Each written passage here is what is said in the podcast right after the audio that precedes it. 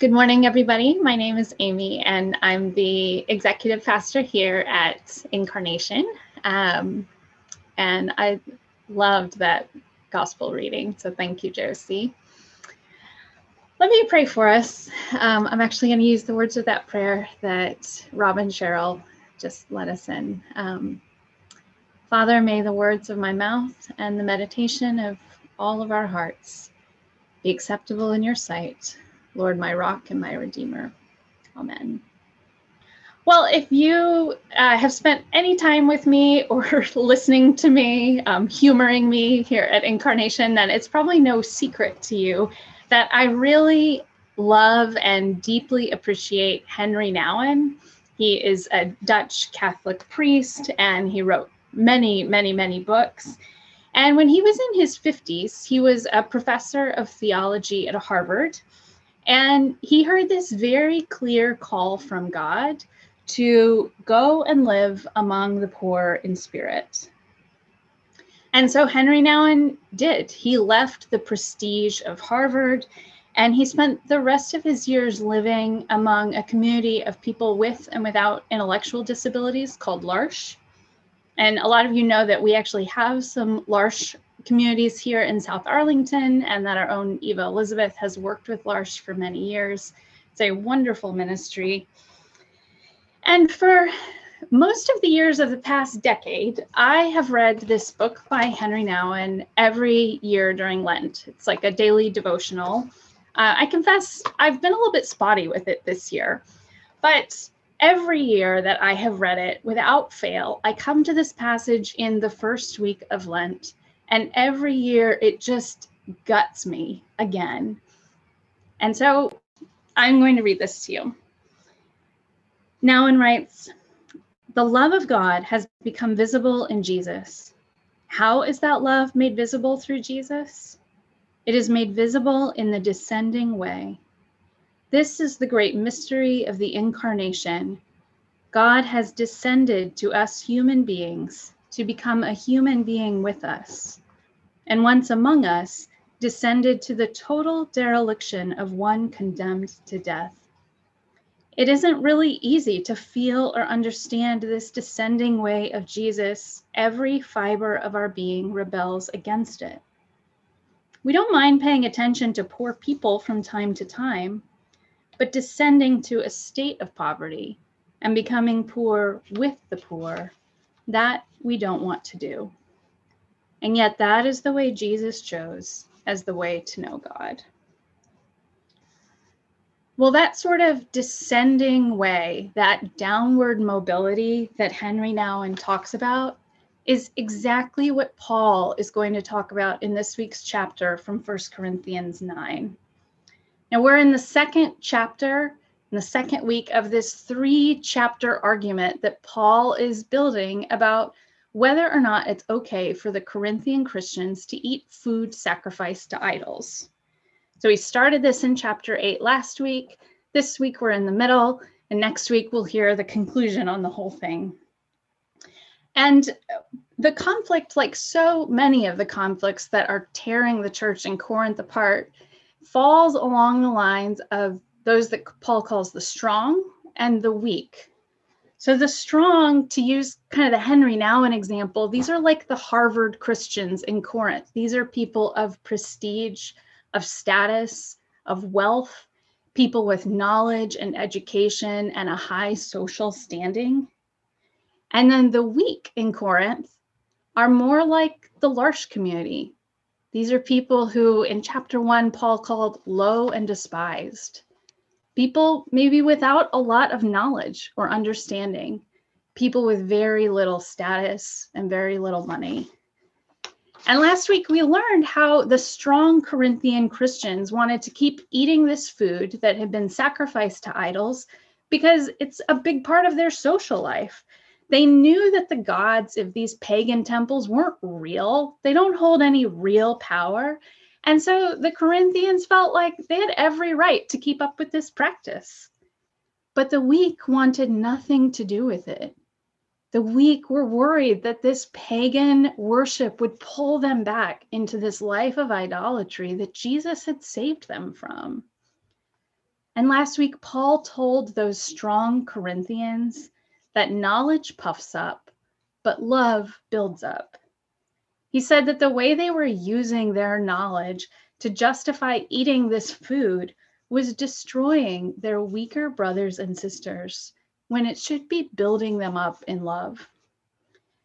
And this week in chapter 9, Paul's going to take on the idea of rights. The key word here is this Greek word exousia. It's the word for rights, privilege, power, and authority. And Paul already set this up back in chapter 8. He said, Take care that this right of yours, this exousia, doesn't somehow become a stumbling block to the weak. Now, in chapter 9, he's going to really dig into this idea. He's going to use this word five times, and he's going to build up this argument about how the Christians use their rights. And he begins by asking, Am I not free? Am I not an apostle? Have I not seen Jesus Christ our Lord? Are not you my workmanship? In other words, he's saying, I am an apostle. I planted the church that you all worship in. I have spoken to Jesus himself. If anyone around here ought to have rights and freedoms and privileges, it's me, Paul. And then he spends about half of the chapter arguing about all the rights he has as an apostle, particularly the right to be supported financially by this church. Now, you might be wondering wait, I thought we were talking about the right to eat or not eat food sacrificed to idols. Why is Paul talking about his right to get paid? What does this have to do with it? Well, just hang in there because Paul will make it clear. So, first, he gives them some really practical, real life examples. He talks about how Peter and how the other apostles they get paid for their ministry. Their churches support them so much that they even can bring their wives to travel with them on their ministry visits. And then he gives these real world examples of a soldier and a vineyard keeper and a shepherd people who make their living by a certain trade and how, how they are paid and receive benefits from their work and have every right to do so. And then Paul goes into this interesting argument from the law of Moses. And he quotes what feels like this really random proof text from Deuteronomy 25 that says, You shall not muzzle an ox while he treads out the grain meaning that even an oxen has the right to bend down and eat the heads of grain that he is working so hard to thresh into flour. And if Paul is working as hard as an ox to sow the seeds in this church in Corinth, then when they start to sprout and grow, shouldn't he be paid? But if we look a little bit closer at this reference from the law of Moses, we start to get a clue where Paul is going with all this, and that he's not just clamoring to make more money or to have more rights. Because if you remember, Paul is Jewish and he's a Pharisee. So he knew the law of Moses backwards and forwards. He is not going to proof text it. He doesn't just sprinkle it around willy nilly like it's nothing. That oxen quote is actually part of this big section of the law and Bob read part of it a few minutes ago. And in this section of the law, God is giving people all of these instructions not to squeeze out every last drop of productivity from their vineyards and their olive trees and their fields, and not to squeeze out every last bit of punishment for their enemies from their legal system. God tells them again and again and again to willingly, voluntarily leave some food in the field, leave some olives on the tree and some grapes on the vine, even leave some floggings unflogged on the courtroom floor. Leave some stuff behind for the most vulnerable and weak people in your community. Again and again and again, in this part of the law that Paul's pulling from, God tells his people not to take everything that is rightfully theirs, but to leave some stuff on the table. And why? So that they remember that they were slaves in Egypt. In other words, God is saying, You know what it's like to be weak. And now you know what it's like to be free. And you really are free. I rescued you from slavery. I have restored your rights and your dignity. But I didn't set you free so you could squeeze everything that's rightfully yours from the land and from the justice system. I didn't set you free so you could trample on the dignity of other people, especially vulnerable people.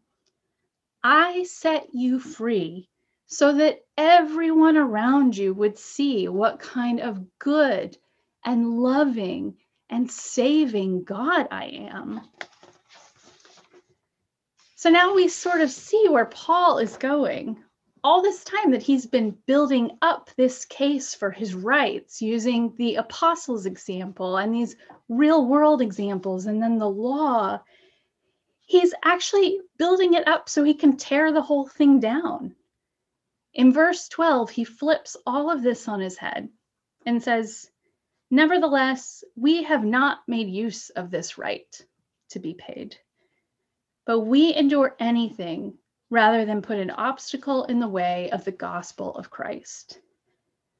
Paul has every right to be paid as an apostle, but he has chosen not to use it.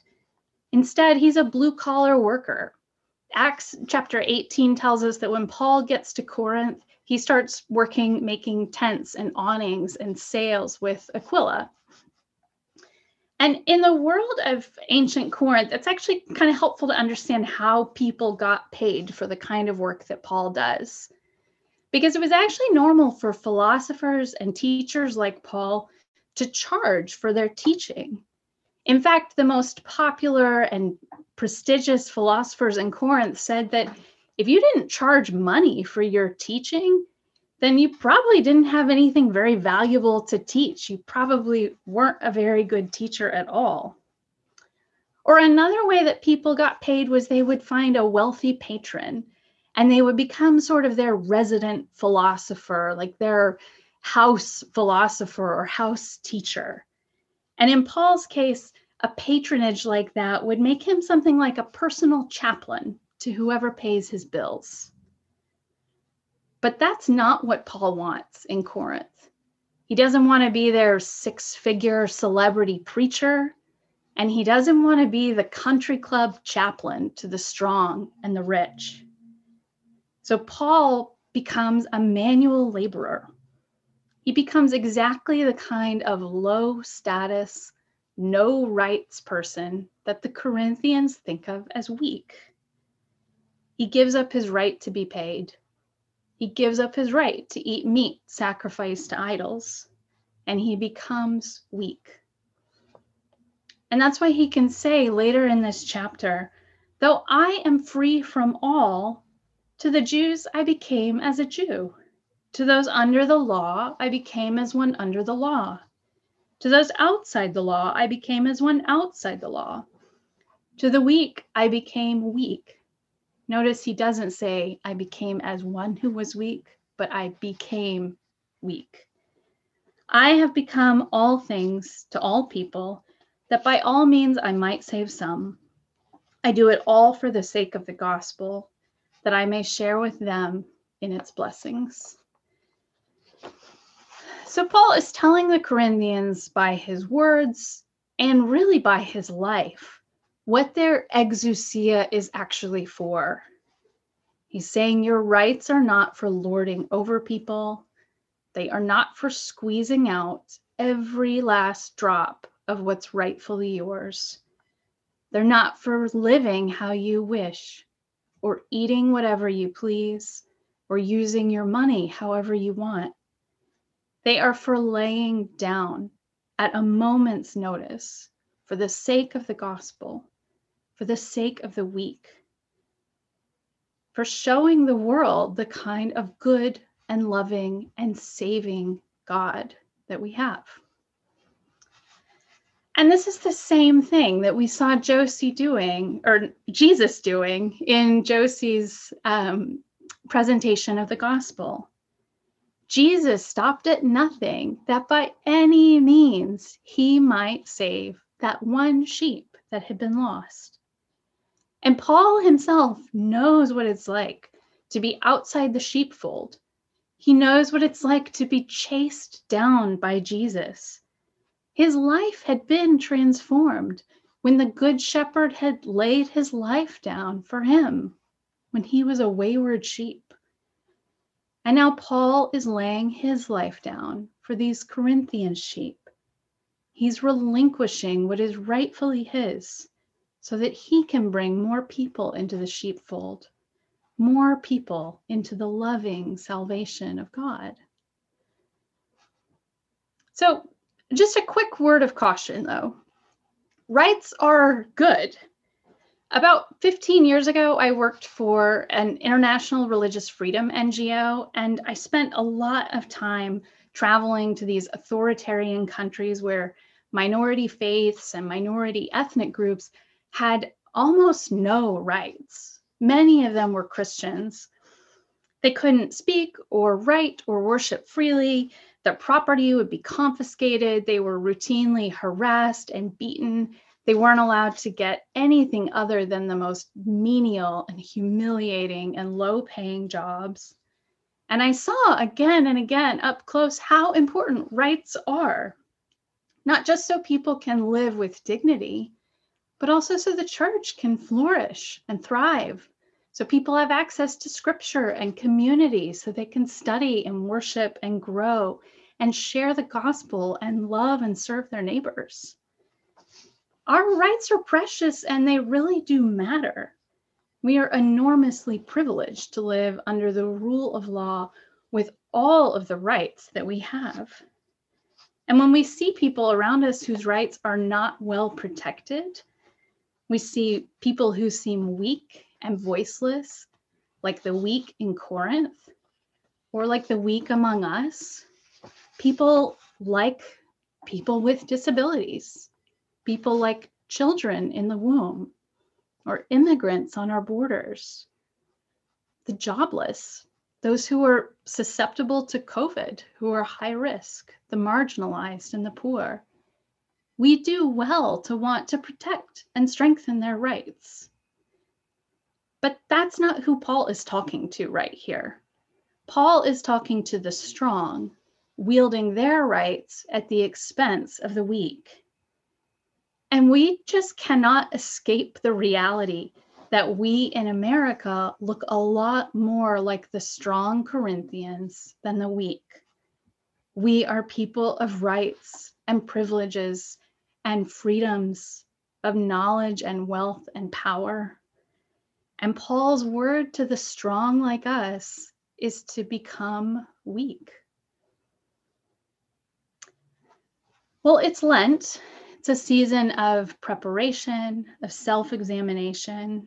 And so I want to invite you to really dig into this. You might want to talk to your small group about it. You might want to just journal or pray about it. But I want to invite you to ask God whether there is some area of your life where you need to relinquish your rights, where God is inviting you to become weak for the sake of the gospel for the sake of building others up in love. I think Martin Luther summed this up so well when he said, A Christian is a perfectly free Lord of all, subject to none. A Christian is a perfectly dutiful servant to all, subject to all. Let's pray.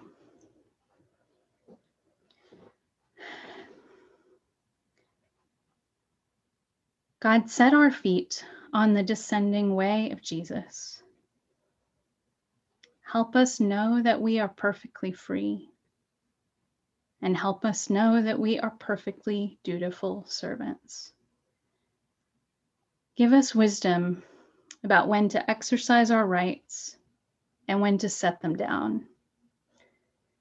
And above all, make us people whose lives build one another up in love. People willing to do all for the sake of the gospel, that we might share in its blessings. Amen. Now we'll enter a time of silence together.